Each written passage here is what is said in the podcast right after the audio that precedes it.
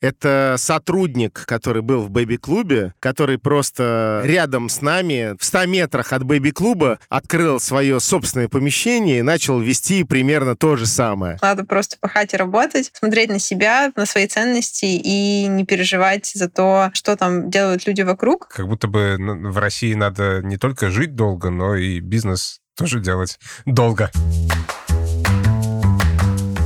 Привет, это Настя Волошенко. И Артур Белостоцкий. Привет. Вы слушаете второй сезон подкаста «Бизнес-план» от издания «Бизнес-секреты». Здесь мы говорим о том, как продвигать бизнес, когда старые инструменты перестали работать.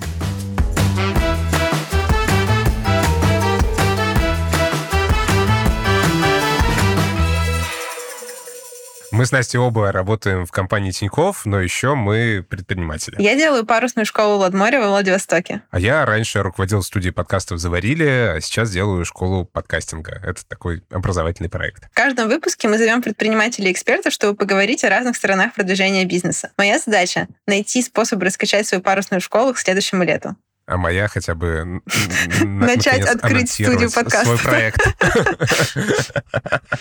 Да. Э, классная задача. У нас дальше переход к теме выпуска. Настя, что у тебя в бизнесе сейчас происходит? Может, упустить этот Ты вопрос? вообще где?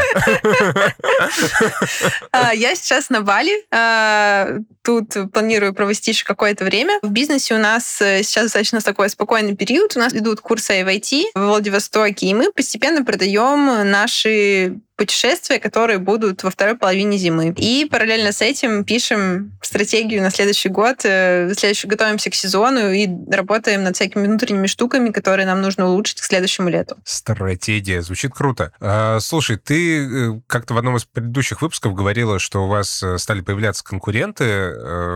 Что там сейчас происходит вообще? Да, когда мы открывали школу, мы были единственной парусной школой в Владивостоке. Теперь у нас еще в городе есть несколько парусных школ, и мы теперь не единственные, кто делает яхтинг и предлагает возможность им заняться. Поэтому в нашей в разработке стратегии это в том числе учтено, да, и мы работаем над тем, чтобы подумать, как отстраиваться, как э, отстраиваться по целевой аудитории, по преимуществам. И сейчас э, активно это обсуждаем, много об этом думаем. Так, ну что, значит, о конкурентах сегодня будем говорить? Получается так. И в этом выпуске мы поговорим с Юрием Белонощенко, основателем центров детского развития Baby Club. Они с женой начинали бизнес 20 лет назад, когда таких центров не было вообще, а сейчас, кажется, у них что-то должно было измениться э, за последние 20 лет, потому что появилось много подобных мест, куда ни глянь, везде какая-то развивашка. Думаю, Юрию будет что рассказать о том, как они справляются с конкуренцией.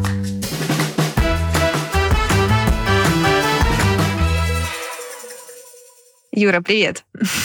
Привет, привет. Привет. Начнем с нашего, наверное, главного вопроса. Окажется, что в начале 2000-х, когда вы только начинали с женой свой бизнес, таких детских клубов, в принципе, в России не было. Ну, по крайней мере, их точно не было в Владивостоке, может быть, там в Москве. Как вы пришли к тому, чтобы открыть первый бэби-клуб? С чего вообще, с какой день начался ваш бизнес? Ну, давай, чтобы я рассказал немножечко, чтобы я вошел в историю. Я предприниматель, мне 48 лет, и у меня пятеро детей. И, возможно, возможно, вот, может быть, для этого меня и затащило в дошкольное образование. Но история нашей компании началась э, в 2000 году, и тогда нашей первой дочери Наташе исполнилось три года. И Женя, моя жена, тогда задумалась, как, в принципе, ее развивать дальше, что для этого делать. И с детским садом тогда не сложилось, э, потому что дочке там не понравилось был такой обычный муниципальный, наверное, еще практически советский детский сад. И хотелось найти что-то другое, чтобы Наташа с удовольствием туда ходила, чтобы она не только играла, чтобы она, в принципе, там и развивалась в компании сверстников. И да, правильно, такое место мы в Самаре тогда еще не нашли. И Женя попала на семинар Николая Александровича Зайцева. Известные кубики Зайцева, который в то время ездил по России, рассказывал про свои знаменитые кубики. И я купил для Жени билет, говорю, вот иди и посмотри на известного дошкольного эксперта в дошкольном образовании. Женя попал на семинар, и первый клуб, да, мы открыли в обычной квартире, на первом этаже и купили кубики Зайцева и все, что в принципе мы смогли найти в магазинах. Пособий развивающих игр в принципе тогда еще ну, было очень мало. Все, что мы сделали, мы сделали косметический ремонт. И 11 июля э, 2000 года вот э, открылся Baby Club. Компании сейчас 22 года. Если говорить, с чего это все начиналось, про конкурентов и про набор клиентов, первыми нашими клиентами были знакомые и друзья. Вот. Мы рассказали, что вот мы открываем детский клуб, приходите. И, в принципе, они даже не понимали, что там будет, э, чем там будут заниматься дети. Но всем понравилось, и понравилось даже детям. И тогда уже наши друзья и знакомые рассказали своим друзьям, знакомым. Мы, в общем, сарафанное радио, которое до сих пор остается самой лучшей рекламой. Но самое главное, что у детей появились результаты. Вскоре после этого открылся второй бэби-клуб, потому что я тогда говорил, Женя, давай как бы начнем развиваться. Третий клуб, который выстрелил достаточно быстро, и мы буквально, наверное, через месяц набрали клиентов, потому что мы уже, в принципе, понимали, какой нужно искать аренду, как мы будем привлекать клиентов, каких педагогов мы будем нанимать и так далее, и так далее. И вот тогда уже начали расти. Открылся третий, потом четвертый, и, в принципе, вот это все, по сути, стало таким семейным бизнесом. Женя, моя жена, была душой компании, а я был, ну, таким, как бы, наверное, стратегом. Я ее поддерживал финансами, подсчитывал, где добавить, где убавить, чтобы бизнес э, начал приносить прибыль. Понятно, что это случилось не сразу, и я уже думал, а как, что нужно сделать, чтобы его расширить. Что делала Женя тогда? Она сделала такой красивый, яркий интерьер клубов. Вот. Мы, в принципе, наверное, были тогда первопроходцами, нас копировали и даже продолжают копировать даже сейчас до сих пор. А, собрала, наверное, таких талантливых педагогов, э, читала тренинги по векторной психологии, чтобы отношение к детям было таким индивидуальным, а не шаблонным. А в 2007 году меня пригласили работать в Москву на должность э, директора всей региональной филиальной сети «Тройки Диалог», и тогда уже наша семья переехала в столицу. В Москве мы продолжили это дело, и появилось еще четыре клуба. В итоге за э, 9 лет бизнеса мы открыли 23 клуба в трех городах. Это в Самаре, в Тольятти и в Москве управлять э, всеми ими становилось все сложнее, потому что когда у нас было в Самаре еще четыре клуба, я сам их объезжал. Я проверял чистоту, я проверял порядок. Я даже следил за тем, что там везде снимали какие-то наклейки, которые не нужно. Я лично знал всех директоров, помощников и педагогов. Мне всегда нравилось и общаться в том числе и с родителями. Но когда у тебя 23 клуба в трех городах, и уже три дочки родилось, и уже ты не, ну, не следишь за этим бизнесом, а уже другие люди, и понятно, что все, даже директора, которые на местах, они следят по-разному. И такие понятия, как порядок, э, качество занятия, оно у каждого уже свое. И здесь понятно, что истина, как бы она очень такая простая, что когда растет количество, то качество начинает снижаться. Этого я как раз не хотел и начал изучать, а как работают большие компании, как они управляют э, своими филиалами. Много прочитал и понял, что будущее нашей компании это только франчайзинговые э, модели развития. Честно говоря, мы не понимали, получится в итоге, а может быть, а может и не получится вообще. Взяли консалтинговую компанию, прописали все бизнес-процессы, разработали все документы, которые необходимы были для запуска франшизы, и, в общем, и стартанули. Но первое, что мы решили тогда сделать, это продать все свои клубы для а. того, чтобы расти быстрее. И первая франшиза была продана в Санкт-Петербурге. Она, кстати, работает до сих пор. А я правильно понимаю, что вы взяли свои собственные центры и продали их франчайзе? То есть вы их переделали да, в конечно. франшизные? Ну, вначале мы продали все свои собственные центры э, в Самаре и в Тольятти, да, и, и в Москве в том числе, потому что когда приходили новые франчайзи, мы уже показывали, что вот есть уже готовый прибыльный бэби-клуб, угу. уже не надо даже делать ремонт, нужно просто а, заплатить управляющей компании пушальный взнос и угу. начинать работу. Да, поэтому да, так, так мы и сделали. Как в самом начале вы для себя сформулировали идею? То есть э, что вы делаете? Я услышал про кубики Зайцева, про то, как вы вот сделали первую, э, первый клуб, но э, если вот коротко сформулировать, э, как тогда вы для себя это видели? Если говорить про миссию, да, миссия — это бережно развивать детей в свободной атмосфере. Но не только развивать детей, но и помогать родителям понимать индивидуальность ребенка и развивать, в том числе самим получать радость. Что там было, да, что было вообще в наших конспектах? Это все методики, э, индивидуальный подход к ребенку, в отличие от традиционной схемы. И вот э, обучение в игре, потому что игра для детей это, в принципе, ну, главный способ, наверное, познания мира. Ну и наиболее эффективная и, вообще естественная форма обучения. Поэтому вот э, то, что мы делали, это обновляли, просто постоянно обновляли и усиливали все наши методики и материалы, которые только у нас э, были э, на слуху и то, что мы делали. И команда, которая этим занималась, когда-то это были просто педагоги, которые просто вели занятия в своих бэйби-клубах. А когда, вот отвечая на твой вопрос, что мы продали тогда все свои клубы новым франчайзи для того, чтобы контролировать качество, да, для того, чтобы создать уже отдельную управляющую компанию, все эти педагоги уже стали методистами и кураторы. А как вы 20 лет назад доносили вот, это, вот эти ценности? Потому что, ну, вот у меня дочери два с половиной года, и вообще, ну, обычный это детский сад какой-то э, страшно ребенка вести, ты не понимаешь, что там происходит э, внутри, потому что тебя в этот момент там нет.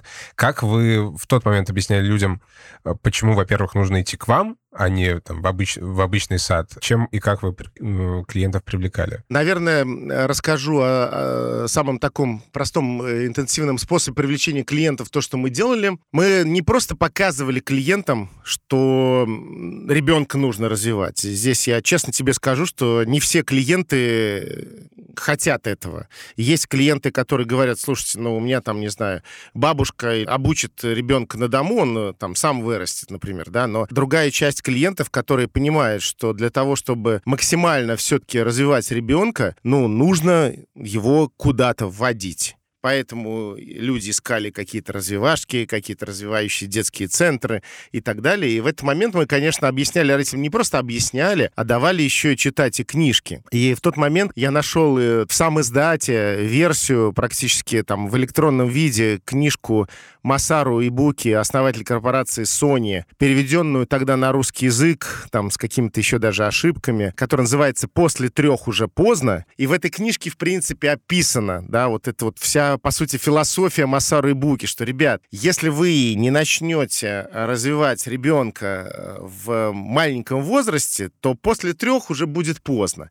Понятно, что после трех уже не поздно, но, тем не менее, вот его такой подход, он был именно такой. И мы тогда равнялись как раз на Масару Бук мы понимали, что когда к нам в начале же, когда к нам приходили дети, возраст был тогда два с половиной года, потом два года, потом полтора года, потом приходили родители, которые говорили, слушайте, ну вот, вот ему 8 месяцев, ну вот я не хочу ждать, а можно вы возьмете, понимаешь? И мы с 8 месяцев уже тогда брали детей, обучали, потому что сами родители этого хотели. Сейчас мы обучаем даже с трех месяцев, у нас есть отдельная, называется «Мама и малыш», когда мама мама не просто отдает своего ребенка там педагогу и идет э, там на маникюр или педикюр или куда-то там на полтора часа. Нет, она тоже сидит на занятии, когда малыш на руках и смотрит, что происходит в бэби-клубе, слушает и воспринимает. Поэтому это был, наверное, запрос от родителей, в основном запрос от родителей, потому что они сами хотели, а мы показывали, ну, конкретно, как мы это делаем. Поэтому у нас до сих пор э, книга «После трех уже поздно», она одна из таких э, максимальных точек контакта, в том числе и для клиентов, которые, прочитав эту книгу, потом приводят своего ребенка уже в бэби-клуб. Слушай, а вы же на ней как бы отчасти маркетинг построили. Можешь об этом рассказать? Э, да, конечно. Когда я понял, что когда мы просто распечатываем вот эти в сам издате книжки, даем их в каких-то, не знаю, коробочках, и родители их читают, я понял, что, ну, нужно все-таки сделать качественную картинку, нужно сделать уже уже как бы есть смысл сделать это хорошо. Тогда мы обратились в студию Лебедева, и студия Лебедева сделала красивый дизайн, красивые картинки этой книжки. А мы для того, чтобы сделать э, красивый дизайн студии Лебедева, продали свою квартиру в Самаре, чтобы вложиться деньгами вот э, в наш алфавит в том числе. Поэтому здесь нужно понимать, что да, это всегда стоит денег, но да, это потом окупается. Поэтому сейчас книжка «После трех уже поздно» давно является бестселлером. Она, я не знаю, там полмиллиона экземпляров, наверное, в России уже купили в разных э, магазинах. Она продолжает оставаться популярной. И там есть ваша реклама, да? По сути, мы переиздали эту книжку, вот.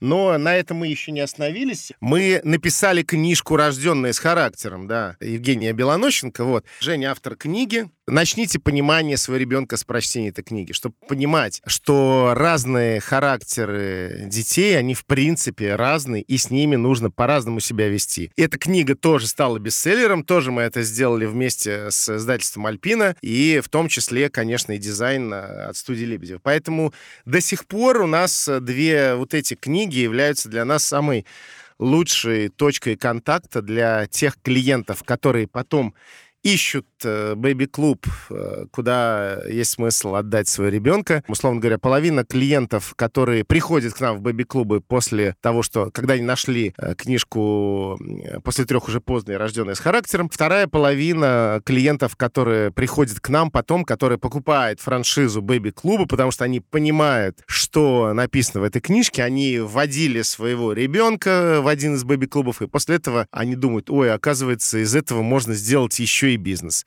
И э, часть, ну, там, какая-то половина клиентов потом приходит к нам, которые уже являются сейчас, э, по сути, нашими франчайзи. А слушай, книжка — это, ну, такой не, неочевидный совершенно инструмент маркетинга, да, ну, по крайней мере, в, современном, в современной реальности. А когда вы только это запускали, насколько быстрый был эффект? То есть как будто бы это что-то, ну, такое стратегическое планирование, которое имеет эффект, который копится, да, и там с каждым годом людей, которые прочитают эту книжку придут к вам, становится все больше. Но вот как это было на старте, когда вы только ее написали? Написали? Мы не знали, на самом деле, сработает это или нет. Мы не знали, сколько, когда это окупится. Но э, мы просто в это верили, и когда мы просто максимальным количеством денег, которые были из своих собственных ресурсов, это сделали, ну просто вот думаем, ну, наверное, это выстрелит. И потом началось. И потом премия на зоне, это там э, лучшая там книга года и так далее, и так далее. То есть после этого оно происходит самим сам, собой. Это интересно. Вы так много усилий вкладывали да, в популяризацию вот этого подхода к детям и к детскому развитию дошкольному. В какой момент вы заметили, что начали появляться конкуренты, да, которые делают то же самое, но сами? А, через сколько лет после старта вашего бизнеса это произошло, и как вы к этому относились? На старте? Первые конкуренты появились через год. Это сотрудник, который mm-hmm. был в бэби-клубе, который просто рядом с нами, там буквально, не знаю, там в 100 метрах от бэби-клуба открыл свое собственное помещение и начал вести примерно то же самое. Угу. И, конечно, я вначале очень сильно был расстроен. И когда моя жена иногда на разных выступлениях э, говорит такие ужасные вещи, она говорит, Юра так переживал, он даже, говорит, хотел прям, сейчас я сяду в машину, говорит, поеду и кину дымовушку. Прям, естественно, я дымовушку никакую не кинул в итоге, да, ну, то есть я был настолько взбешен просто вот таким подходом, ну, просто, знаешь, как иногда нужно просто так выдохнуть, и когда мы а, разговаривали с нашими друзьями и рассказали, ну, там, один из моих таких э, старших почти товарищей, он говорит, Юра, Женя, я вас поздравляю. Я вас поздравляю. Значит, вы делаете очень крутой продукт, значит, он нужен и другим людям. Я вас поздравляю. Мы поняли, что на самом деле это, по сути, как бы является, ну, ну не то, что нормальным подходом, то есть это значит, что это нужно людям. Это нужно людям. Угу. А вот для того, чтобы оставаться уже на этих лидерских позициях, понятно, что мы очень много всего собрали и продолжаем собирать. Если вот сейчас зайти, например, в наши закрытые два чата в Телеграме, да, чат для партнерской сети, где 200 человек подписаны, чат для педагогов, где больше тысячи человек. И, конечно, вот эта экспертность наших педагогов, это профессионализм этих педагогов, это отобранность их, постоянное обучение, это какие-то постоянные и проверенные, и современные, и обновляемые программы, и hard skills, и soft skills, и вот ту атмосферу любви, которую, в принципе, мы создали и продолжаем создавать. Ну, какая-то радость, какое-то уважение вообще к тем семейным ценностям, которые мы транслируем и на себе, и рассказывая это другим людям. И тот стиль и дизайн, да, который вот я уже сказал, что мы вложились деньгами, и я почему очень сильно, в принципе, благодарен студии Лебедев. Как я уже сказал, и вот и всесторонняя поддержка франчайзи, которая сейчас есть. В октябре у нас закончился 15-й съезд партнеров франчайзи уже. То есть каждый год год у нас собираются все франчайзи всех регионов, и вот уже 15-й съезд всех партнеров франчайзи. Я бы сказал, в принципе, что стабильный высокий спрос на услуги дошкольного образования, он никуда не исчез и продолжает работать, и даже вот сейчас, после там разных событий, у нас э, бэби-клубы, которые закрывались во время ковида, потом ковид закончился, все открылись, и даже во время тех событий, которые есть в этом году, все бэби-клубы работают, дети ходят, родители родители водят своих детей, поэтому, ну, это, это все равно важно и востребовано, ну, мне кажется, на века. Юр, а как вы для себя формулируете, чем вы э, хотите отличаться от э, других? Потому что, ну, вот так вот, если не погружаться в тему того, чем вы занимаетесь, с улицы не очень понятно, как бы от, отличие бэби-клуба от других подобных штук. И есть ли у вас какие-то, может быть, параметры, по которым вы отстраиваетесь? Типа, мы работаем на вот такую аудиторию, или мы в таком ценовом сегменте. У нас есть услуги какие-то уникальные. Ну, понимаешь, как ценовой сегмент у нас очень разный, потому что у нас большая компания, э, в принципе, большая сеть от Мурманска до Владивостока и Южно-Сахалинска, и ценовой сегмент э, в разных регионах Российской Федерации, да более того, даже в Москве даже в Москве ценовой сегмент разный. Это зависит уже там от э, площади помещения, от района и так далее, и так далее. В чем мы отличаемся от конкурентов? Самое важное — это отличие подхода. Это какие педагоги, каким образом они ведут занятия с детьми. Наверное, самое, самое вот простое отличие это, это подход по взаимодействию с детьми. Конечно, и конкуренты тоже копируют, и копируют нас, и делают в принципе похоже. Но мы самая большая сеть, в принципе, в России. Там у нас сейчас 180 действующих э, локаций по всей стране. И не только в России, в Казахстане.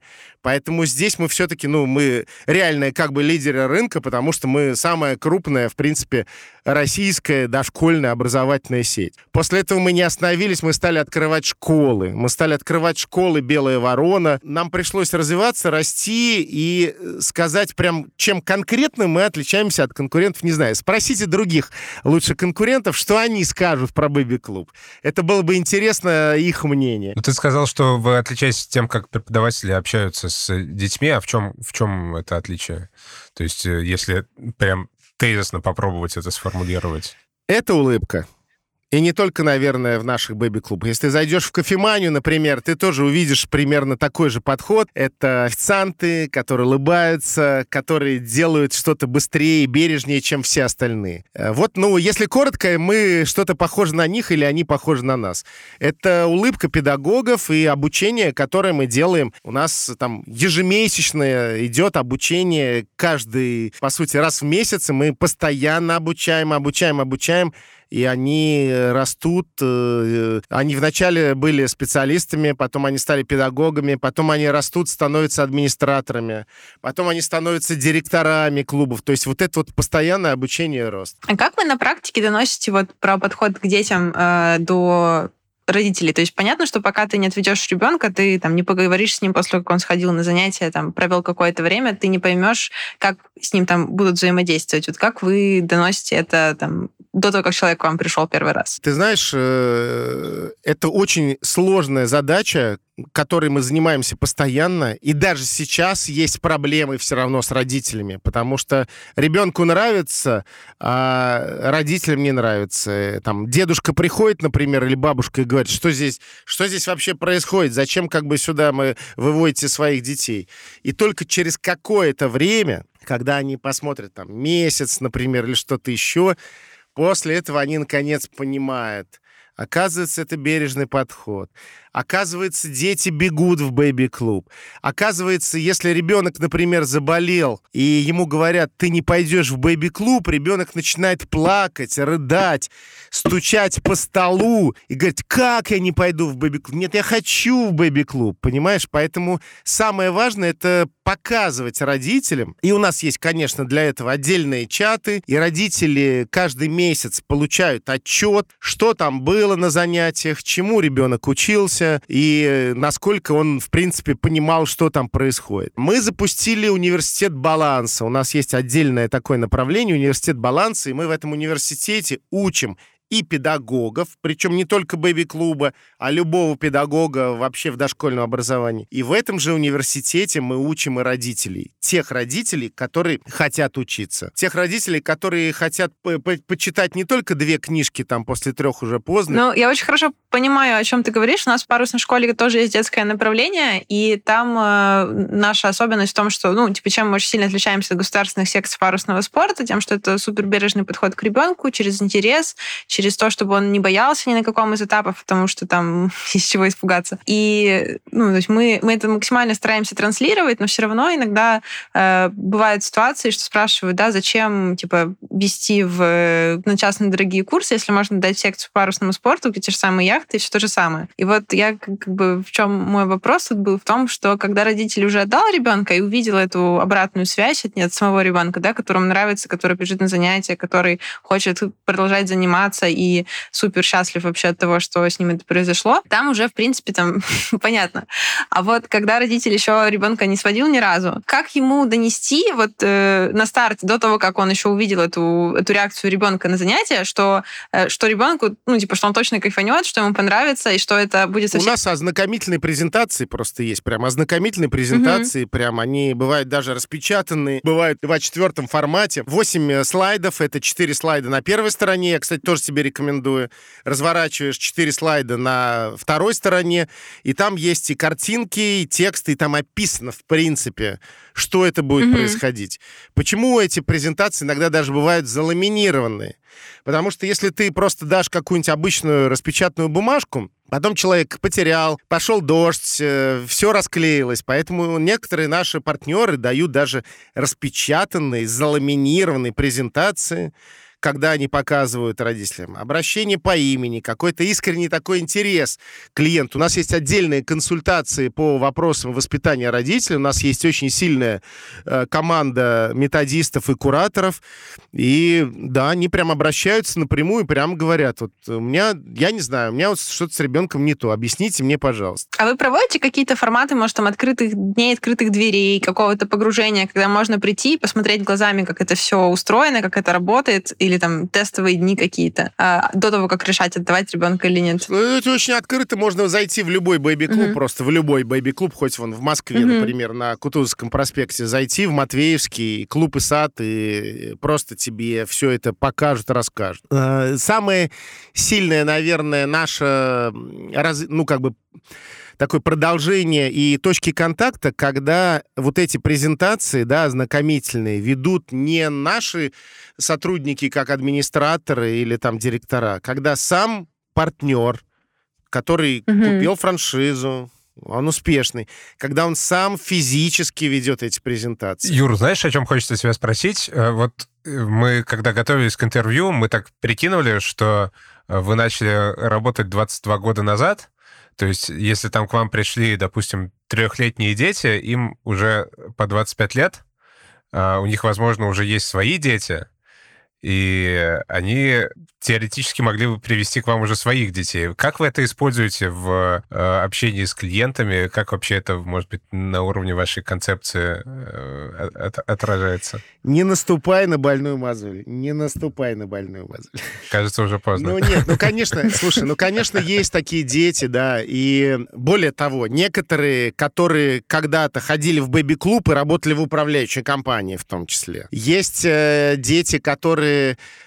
выросли. У нас есть записанное даже интервью. Э, мальчик из Самары переехал в Лондон, учится сейчас в каком-то там крутом там э, лондонском вузе. Он записал на английском и на русском языке, что дал ему бэби-клуб, потому что у него прекрасный и английский язык в том числе. Но у нас, к сожалению, не так много вот э, собрано такой аналитики, и это нужно просто собирать, собирать и транслировать. И ты правильно это сказал, что это нужно просто делать. У нас есть клиенты, которых, вот мы сейчас как раз будем у них брать интервью, которые третьего ребенка вводят в бэби-клуб. То есть первого ребенка водили в бэби-клуб, потом второго, потом третий. И они ходят, э, они вводят своего ребенка в бэби-клуб, потому что они понимают, что это такое, и они понимают, что никакой другой бэби-клуб или бэби-сад не даст то, что даем мы. Ну, по сути, это уже такие наши прям супер лояльные клиенты, которые очень сильно доверяют бренду. Но то, что ты сказал сейчас, да, это вот прям, я почему сказал одна из моих болей, потому что нужно на самом деле уже наконец, э, транслировать миру, как это было. Мы сейчас находимся в процессе как раз написания книги. А, Бэби-клуб шагает по стране. И вот в этой книге есть, э, скорее всего, мы хотим планировать, чтобы книжка была такая раздвоенная с первой стороны, со второй стороны. Первой стороны будут наши сотрудники управляющей компании, которые работают с нами там больше 10 лет, и они описывают свое понимание, почему они попали в Бэби-клуб, чем они занимались в Бэби-клубе, какие радостные события, какие проблемные события, какие были ошибки. Вторая Вторая сторона будет это уже партнеры э, наши, которые тоже больше 10 лет уже э, работают по нашей франшизе, которые тоже будут э, уже записывать. У нас уже там половина готового интервью. Но вот то, что ты сказал сейчас, это... Слушай, а, а белая ворона — это осознанный шаг э, вот создать какую-то экосистему, чтобы ребенок шел дальше, или, или и тоже как-то отстроиться за счет этого от конкурентов, что у вас есть какое-то продолжение, или, или, или как это появилось? Ну, э, экосистема возникла, наверное, уже попозже когда-то, когда еще у нас только были бэби-клубы в Самаре, когда стали приходить э, клиенты самарские, они стали говорить, ну, это все круто, как бы вот ребенок сейчас будет 7 лет, а в какую же школу-то, в принципе, своего ребенка э, водить? На тот момент у нас не было понимания вообще, что такое школа, это было очень сложно. Мы говорили, ну, ну ищите какую-нибудь там коммерческую школу рядом. И более того, э, очень быстро детей брали без собеседования, без всего, потому что когда они приходили приходили и сразу э, показывали, как они умеют там читать, писать, считать и завязывать шнурки, их в любую школу сразу брали на расхват. И в какой-то момент, когда Женя как раз э, была на обучении у немцев здесь, в Москве, и они рассказывали как раз про наш продукт, про бэби-клуб, про бэби-сады, как во франшизе, в принципе, это должно работать. Она единственная была из 20 человек, которые записались на этот курс, она была одна. Поэтому немцы были только с ней, разбирали ее, и, и потом они сказали, слушайте, а почему вы не хотите школы своей создавать? И тогда Женя сказала, ой, школа, школа, это что-то огромное какое-то помещение, какая-то огромная ответственность вообще. Я вообще не знаю, что такое. И тогда один из немцев сказал, слушайте, приезжайте ко мне в Нюрнберг, я покажу вам школу, у меня есть школа, 4 класса, а, буквально там 300 метров. В принципе, это с этого можно начать. И Женя тогда полетела в Нюрнберг, посмотрела, как выглядит эта школа, и тогда она поняла, что да, не обязательно там брать тысячу или там три тысячи метров. Можно начать с первого, второго класса, и вот у нее там четыре класса детей. И, в принципе, после этого то, что она стала делать, то есть она, по сути, стала визуализировать и говорить, скоро будет школа, скоро будет школа. И на разных даже выступлениях ее спрашивали, а когда школа-то будет? Но она просто это говорила везде, там, на разных там телеканалах, на радиостанциях будет школа. И после того, как она это стала визуализировать, она поняла. Есть помещение в Самаре, которое подходит, что для этого надо делать, нужно сделать дизайн «Белая ворона», и вот она открыла в 2015 году свою школу в Самаре, школу «Белая ворона», просто для того, чтобы, как ты правильно говоришь, по сути, это как бы... Это не то, чтобы это экосистема, потому что пока мы еще только начинаем, но это в том числе, потому что сами родители хотели. А куда дальше? Э, отдавать своего ребенка. Сейчас, по сути, да, сейчас, по сути, это экосистема, которая складывается. Это бэби-клубы, это бэби-сады, это школа «Белая ворона», это университет баланса. Сейчас мы думаем о том, чтобы создавать и сообщество родителей, в принципе. Поэтому, по сути, да, вот мы идем в эту сторону, и мы расширяемся и растем. И когда ты задаешь вопрос, чем мы отличаемся от других, ну, ни у кого из таких э, дошкольных образовательных компаний нет такого расширенного формата, начиная от трех месяцев, когда э, ребенок с мамой может просто идти на занятия мама и малыш, до уже школы, который он там до 11 класса, он уже закончит, по сути, школу. Меня знаешь, что волнует? Кажется, что раньше был вот такой тренд на то, что надо ребенка развивать всеми силами, там, чтобы он с пеленок учил языки, ходил, занимался спортом, все такое. А сейчас как будто бы есть э, обратный такой тренд, что надо от детей отстать, любить их, э, кормить, хвалить, и, в общем, чтобы они больше отдыхали, больше играли, не пытаться вот успеть вот эту всю историю до трех лет в ребенка впихнуть. Во-первых, интересно, есть ли, видишь ли ты так, такой тренд, и интересно, как вместе с вот изменением этих запросов менялся ваш маркетинг, и делаете ли вы что-то в связи с этим? Давай я, наверное, начну с конца. Когда ребенок уже в школе, да, и когда родители вызывают на родительское собрание и говорят, а почему он у вас ничего не знает-то? Вы вообще чему-то его учили? Ну да, мы там учили, но он у вас ничего не знает. Он вас там, не знаю, там, у него там с русским проблемы, у него там, не знаю, там еще что-то. Вы вообще куда? Вы чем-то занимались? И вот для того, чтобы не наступать вот на такие грабли, да, нужно все-таки понимать, что нужно ребенка максимально, я бы так сказал, расти. Просто расти, да. Ходить в любые кружки, заниматься спортом, любым, как... это, это не обязательно каким, но хотя бы каким-то. То есть у ребенка должно быть расширенный кругозор, и кем он вырастет. Возвращаясь к тому, что есть на одну сторону, на другую, я тебе могу сказать, что если мы, например, посмотрим а, аналитику и статистику, например, Китая, в Китае тоже есть два совершенно разных подхода. Первый подход. Да что там мой ребенок? Ну, дома научится, там, не знаю, у мамы и у бабушки, да. Это там есть э, процентов 70 большое количество китайцев, которые, может быть, у них нет денег, может быть, они там живут, там, не знаю, там э, в маленьком городе, и они э, выбирают такой подход. Но в Китае есть такое название, переведя на английский, это называется «тайгер-мама». Тайгер-мама, которая хочет максимальное количество времени, денег вложить в обучение своего ребенка. Вот э, если мы примерно будем смотреть туда, вот наша аудитория это примерно что-то похоже на тайгер-маму. То есть те мамы, которые понимают, что ребенку, в принципе, нужно расти, что когда они идут на какие-то детские площадки, и они, например, ребенок даже не может э, играть э, с другими детьми, но он такой сидит там, смотрит и, и молчит, например. А смотрит, а рядом играют дети такого же возраста, болтают, что-то там, приколы какие-то у них. И он так смотрит и думает, а мой-то почему такой, как бы такой странный? Ну, если мы говорим, ну, вырастет, станет хорошим человеком. Ну, наверное, да. Но возвращаясь все-таки к Масару и Буке, после трех уже поздно. То есть э, все-таки в идеале нужно растить ребенка. Чем раньше, тем лучше. Каким образом растить, есть тоже, конечно, здесь несколько вариантов. Мы не говорим конкретно про раннее развитие, раннее развитие, которое на слуху, и на самом деле там не все хотят именно, чтобы рано развивали ребенка. Но наша концепция, если ты посмотришь, у нас называется бережное развитие.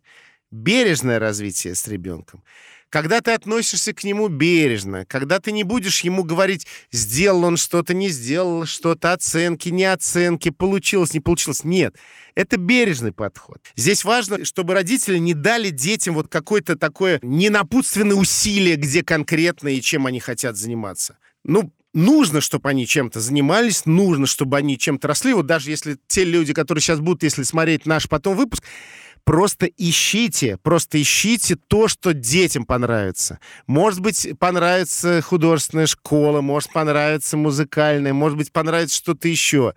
Здесь не обязательно им говорить, вот ты должен стать музыкантом, просто покажите. Но показывать нужно, здесь очень важно, показывать нужно своим примером. Я не могу сказать э, моему сыну, например, что он должен стать хоккеистом. Ну, потому что я сам никогда не был хоккеистом, понимаешь, как бы. Я могу только сказать, что, ну, я занимался триатлоном, я любил бегать, плавать и ездить на велосипеде. Ну, я могу ему показать, как бы, хочешь кататься на велосипеде, иди. Не хочешь, не иди. Я правильно понимаю, что на уровне бизнеса, э, вот суммируя то, то, что ты сейчас рассказал, вы целитесь в конкретную аудиторию, то есть это все-таки люди, которым важно ну, ребенка максимально взрастить и э, своевременно его э, как-то развить. То есть вы не пытаетесь угодить тем, кому кто как бы, ну, совсем как бы, пусть там ребеночек просто где-то посидит, хорошо проведет время, два часа, пока мама сходит на маникюр, а папа на работу. Вы для вот этой аудитории. И то, что вы э, как бы вы все, все-таки пропагандируете не подход взять и максимально запихнуть чего-то в маленького человека, а все-таки сделать все это бережно и своевременно. То есть вы отстраиваетесь и по аудитории, и от конкурентов ну, да, по да, вот этому... Да, по сути, ты правильно говоришь, да. Ну, опять же, понимаешь, как я, возвращаясь в историю, мы показывали, мы хотели это сделать для дочки, мы хотели показывать это только своим примером. И мы продолжаем показывать это своим примером. Я не могу говорить людям, вот тебе надо там направо, тебе нужно налево. Я могу показывать, как это есть у нас. Я могу показывать, как у нас в школах, в которые ходят мои дети. И после этого, да, какая-то, как вот ты говоришь, какая-то аудитория, которая среагирует, которая скажет, блин, круто, вообще интересно, а что такое бэби... А, так это... Или там бэби-сад. Туда можно ребенка отвезти, чтобы там на полный сад? Да. То есть та аудитория, которая среагирует. Но есть аудитория другая, которая, может быть, нет э, финансовой возможности, и они ищут обычные муниципальные детские сады, и они туда отводят своего ребенка, или просто ну, физически, там, не знаю, там, не подходит там, как бы, э, там, э, район, который есть рядом. Да, такое тоже, наверное, есть. Но при всем при этом мы понимаем, я же тоже когда-то был в обычном детском, советском детском саду, ну, я оттуда просто убежал просто убежал. Я даже до сих пор понимаю, что это было, что когда на обеде э, нужно было там съесть какой-то суп, а, там был какой-то борщ, то ли с каким-то луком, что-то еще. Я просто физически прям ел, и я понимал, что я ну, не могу съесть, меня сейчас вырвет. И тогда мне учитель вот сюда, в карман рубашки, засунул этот борщ мокрый, О, грязный, представляешь? Ужас. Это, я это, за... понимаешь, ребенок это запоминает на всю жизнь. Я до сих пор помню даже этот детский сад в Самаре, когда проезжаю, показываю детям, вот в этом детском саду это было, понимаешь?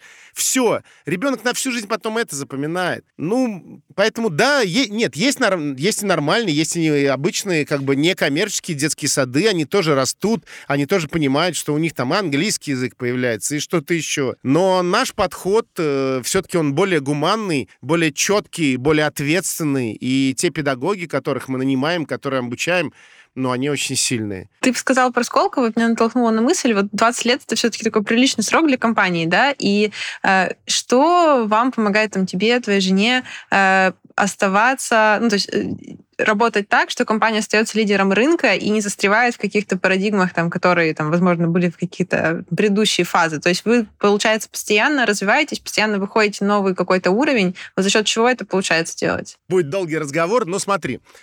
За э, эти годы у нас, конечно же, было очень много ссор. У нас всегда были разные противоположные точки зрения.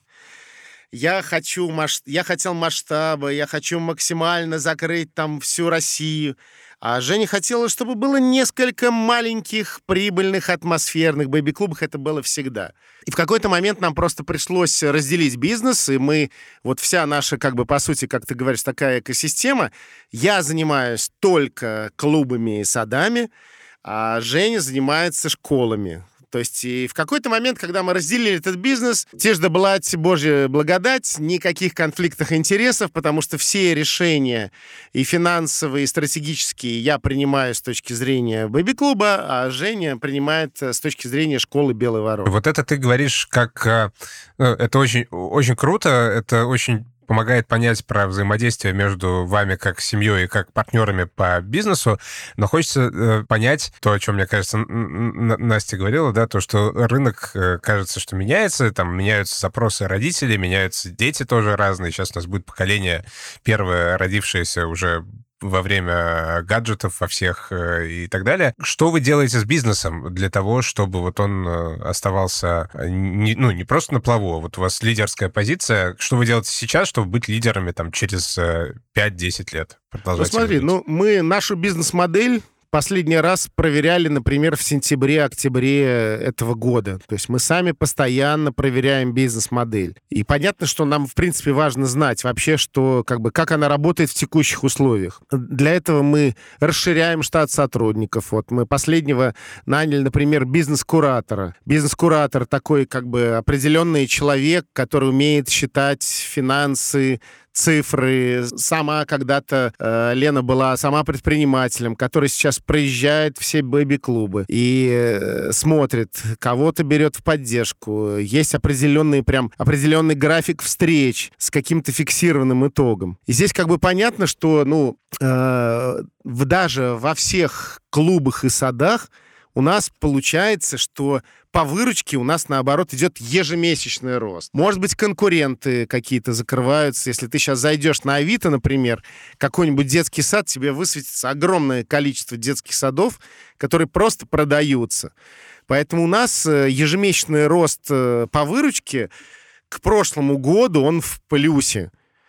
Я не знаю, как это работает, но потому что мы, наверное, даем хороший продукт, приходят клиенты, они остаются, они рекомендуют э, другим, и наша бизнес-модель работает. И, конечно, это поддержка и в том числе управляющей компании очень сильно. А вот ты говоришь, сам не понимаю, почему. То есть вы как бы не делаете ничего сверх э, как бы того, что делали там до этого, например, для того, чтобы получать такие результаты. То есть э, все-таки в чем ты сам видишь причину того, что, несмотря на все обстоятельства, у вас такой рост сейчас происходит? Я думаю, что только работа, только работа, работать и пахать, вот и все. Управляющая компания э, постепенно там, э, там был один айтишник, потом два айтишника, теперь три айтишника, был один юрист, теперь три юриста. Э, вот, понимаешь, то есть нам приходится постоянно как бы не очень сильно. У нас до ковида было там сотрудников, наверное, там почти 50 было.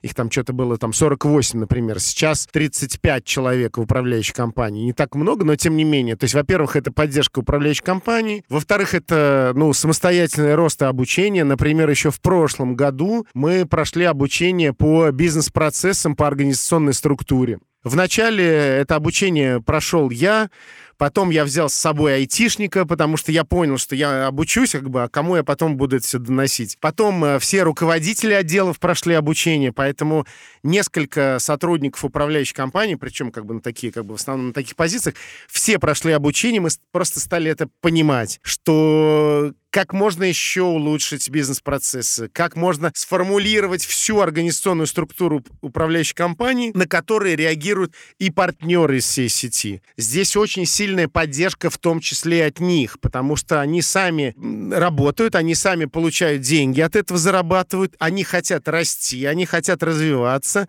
и те компании, на которых мы равняемся, которые не являются нашими там прямыми конкурентами, но являются нашими коллегами, в том числе на рынке франчайзинга. Там Дода Пицца, в том числе Федя Овчинников. Вот я брал на своем YouTube-канале интервью с Федей Овчинниковым и с э, его франчайзи из э, Самары, например, Дима Троян. И в том числе они тоже помогали нам выстраивать, а как, как создавать совет партнеров, а какие прописать регламенты. Поэтому просто вот э, постоянная, постоянная вот такая вот работа.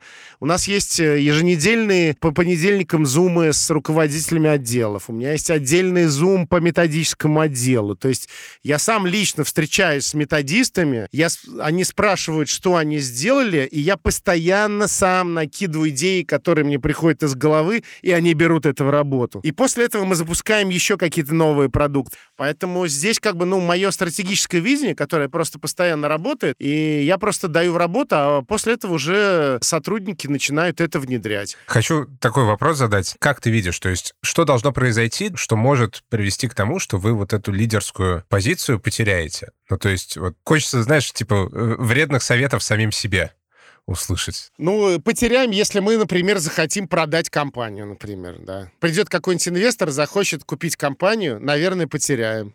Ну, любые, ты же видишь огромное количество историй, когда продается бизнес, э, приходит новая команда, ну, каждый раз э, это не приводит, мы смотрим там, не знаю, Рамблер, всп... начинаем вспоминать, да, который был когда-то лидером рынка на первом месте, а сейчас э, его уже практически нет. Поэтому, наверное, только если вдруг мы захотим продать, но мы не хотим продавать компанию. Ты просто такой задал очень такой необычный вопрос. Это первое. Второе, если вдруг я э, захочу, не захочу, точнее, а, например, устану заниматься этим бизнесом, я уеду из страны, я буду жить на Бали. И даже если я открою на Бали бэби-клуб, но что здесь будет происходить как бы на местах, да, там в Москве, в Питере, наверное, тогда бизнес потихонечку начнет сдуваться. Ну, если все-таки поддержка Вселенной будет продолжаться, если Творец э, сверху на небесах э, видит, э, чем мы занимаемся и что мы для этого делаем, я думаю, что он будет только помогать. Что вы должны перестать делать для того, чтобы все э, затухло? Ты знаешь, я, э, вот хороший вопрос, с которого вот мы как раз начинали, когда ты сказала, у вас уже столько же детей выросли, почему вы не доносите это? Если мы перестанем, наверное, если у нас, ну, у нас в компании нет пиарщика, ну, чтобы ты понимал, да, у нас есть маркетолог, там э, два человека, пока только небольшая команда в маркетинге, но у нас пока нет пиарщика и никогда и не было. Но, наверное, если его не будет, то, наверное, да, наверное, тогда компания через несколько лет закроется. Ну, то есть все-таки нужно это доносить. Понятно, что я доношу, я иногда выступаю, я вот сегодня у вас как бы выступаю на подкасте, но мы могли бы, наверное, чуть больше доносить это до аудитории, чуть чаще, чуть, э, наверное, более интересно. Для этого нужно, чтобы был прям на самом деле руководитель э, такого как бы отдел пиара и маркетинга, которого пока сейчас еще не существует. Но я максимально хочу, чтобы в следующем году у нас э, был отдел пиара и маркетинга, сильный, э, с гуманным нашим бережным подходом, но чтобы на самом деле мы больше доносило до аудитории. Вот смотри, если ты сейчас даже зайдешь на наш сайт, который наш новый обновленный сайт, там, в принципе, ты особо-то ничего не найдешь. У нас же есть не только те проекты, которые я сказал. У нас есть проект Kid Friendly. Kid Friendly здесь рады детям. Да, там больше пяти тысяч точек по России. А кто знает, что это когда-то создал Бэби Клуб? Ну, никто не знает, что это Бэби Клуб, который запустил такой проект. У нас есть благотворительные проекты. Мы поддерживаем э, Сонечку Шаталову, девочку-аутистку. Вот сейчас переиздали ее книгу, но так как э, издательство перестало продавать это в магазинах, мы сейчас сделали это электронную версию книги Сонечки Шаталовой на Литресе. Кстати, всем рекомендую, кто сейчас вот слушает э, наш подкаст, э, просто взять и купить э, там, 200 200 рублей стоит электронная версия, почитать стихи девочки-аутистки. Ну, просто читаешь и, и просто плачешь, и думаешь, про себя думаешь, у меня, у меня все хорошо. Вот то, что было у Сонечки, да, это, конечно. Понимаешь, как? Об этом тоже никто не знает, что Бэби Клуб вот продолжает поддерживать как бы ее. Но вот для этого нужен, наверное, отдел пиара и маркетинга. Очень хорошо, очень хорошо. Я очень благодарен, э, что ты еще раз э, меня, так сказать, вдохновил надо ускоряться, надо ускоряться.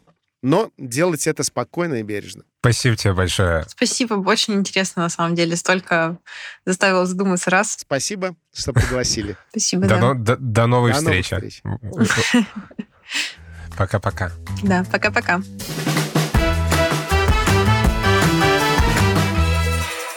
Фух, вот это, вот это разговор, вот это интервью. Как тебе, Настя? Слушай, было очень интересно. Э, неожиданные многие ответы мне показались. Интересно, что у людей, у которых такой большой бизнес, кажется, что как будто бы они э, вообще не сильно переживают за конкурентов, за то, чтобы отличаться от них как-то. Да, мы как будто больше, чем Юра, переживали про конкурентов Бэби-клуба.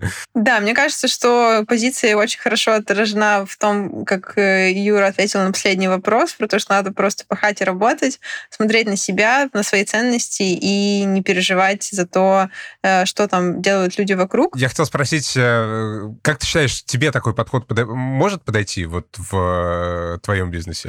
Да, я на самом деле, чем больше разговариваю, чем больше прихожу к мысли, что, наверное, так стоит на это смотреть. Вот, еще мне очень понравилась их идея про книгу, что они как бы в ядро какого-то своего, да, там, маркетинга, который делают два человека, несмотря на 180 точек по всей России, закладывают ценности, которые они транслируют, э, подход к детям, а, и как бы такое долгосрочное вложение, как издание книги, да, хоть оно и как бы достаточно дорогостоящее, а, но оно может окупиться, особенно если это как бы не какой-то ситуативный проект, а построение чего-то большого, большой экосистемы, там, куда родители приводят сначала одного ребенка, потом второго, потом третьего. Там дети вырастают и приводят своих детей.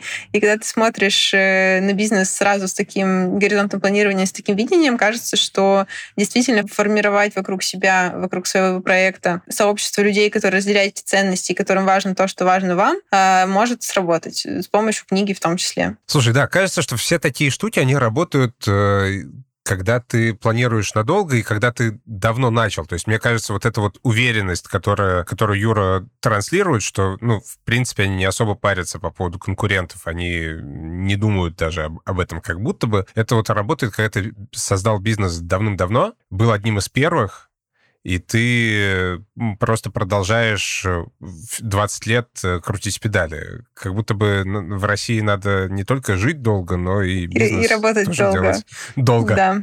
да. Фух. Так что кажется, что мое домашнее задание — это поработать над стратегическим видением того, к чему мы хотим прийти через 15 лет, и тогда, возможно, э, это мне поможет принять решение насчет того, что делать сейчас, что начать делать сейчас, какие маленькие шаги делать сейчас, чтобы к этому в итоге прийти. Слушай, good luck to you. Если ты это сделаешь, я буду тобой просто восхищаться, потому что у меня горизонт планирования максимум неделя вообще в целом. Я уж не говорю про какие-то бизнес-дела. Вот. Я думаю, что планирование и видение — это все-таки разные вещи, потому что понятно, что в текущей реальности планировать сложно, но это не отменяет того, что круто иметь видение чего-то большего, к чему ты идешь и какой бизнес ты trouxas. Вы слушали подкаст «Бизнес-план». Слушайте и подписывайтесь на нас в Apple подкастах, Яндекс Музыке, Ютубе и на других подкаст-платформах. Подписывайтесь, ставьте оценки, оставляйте комментарии. Это помогает людям узнавать о подкасте. И не забывайте подписываться на телеграм-канал «Бизнес-секреты». Там мы публикуем важные новости для бизнеса, анонсы статей и, конечно же, новых выпусков. А еще присылайте вопросы через нашего телеграм-бота «Секрет План», нижнее подчеркивание, бот. Лучше всего, если это будут голосовые сообщения до полутора минут. Так ваш вопрос прозвучит в подкасте. Присылайте любые вопросы вопросы о продвижении бизнеса, а мы придумаем, кому их задать. Ссылки на канал Бизнес-секреты и нашего бота будут в описании. Пока-пока!